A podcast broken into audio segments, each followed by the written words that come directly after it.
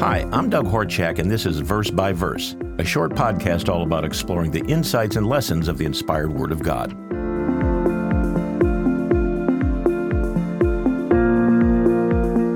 Today we're going to be looking at some very interesting comments that the Apostle Paul made to the brethren in the Corinthian congregation.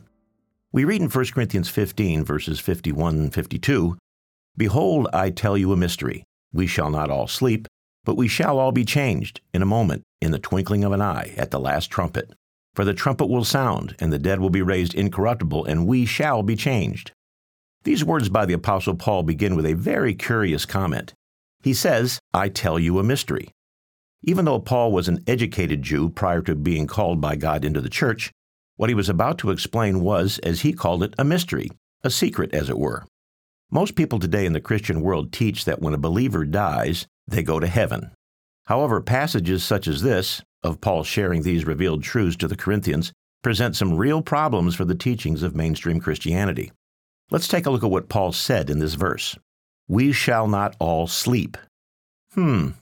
Is Paul actually referring to sleep as we know it? Getting seven or eight hours a night in our bedroom? Well, no. He's referring to death. And all the theologians agree this is the case. Yet so many assume Christians are headed for heaven at death. In Ecclesiastes 9 and verse 5, we read, For the living know that they will die, but the dead know nothing, and they have no more reward, for the memory of them is forgotten. So the Bible tells us that all of the dead know absolutely nothing when they die.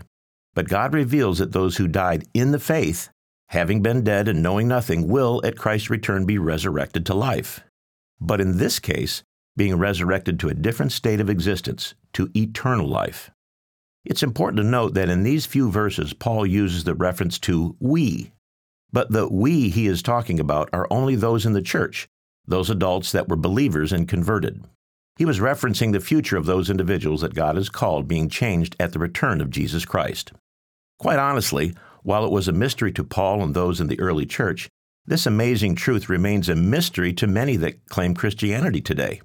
Many Christians think they're going off to heaven after they die. Others believe they may inhabit a place called limbo, a Catholic belief. And many evangelicals believe the elect of God will simply be snatched up and disappear at what they call the secret rapture. But none of those scenarios are true at all. Let's consider what Paul said in another letter about this same event when he wrote to the members at Thessalonica. In 1 Thessalonians chapter 4 verses 13 through 17, Paul wrote, but I do not want you to be ignorant, brethren, concerning those who have fallen asleep, lest you sorrow as others who have no hope. For if we believe that Jesus died and rose again, even so God will bring with him those who sleep in Jesus. For this we say to you by the word of the Lord, that we who are alive and remain until the coming of the Lord will by no means precede those who are asleep.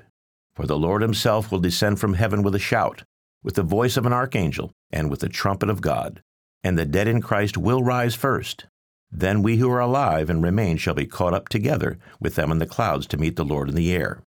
So we see this event being described isn't secret at all, but something that millions will witness. With trumpets blaring and angels declaring Christ's return, this is hardly the description of something done quietly or in secret. But the more remarkable thing is that those individuals will be resurrected to a new body, one that is incorruptible. Two verses later, Paul says that our mortal bodies will actually become immortal.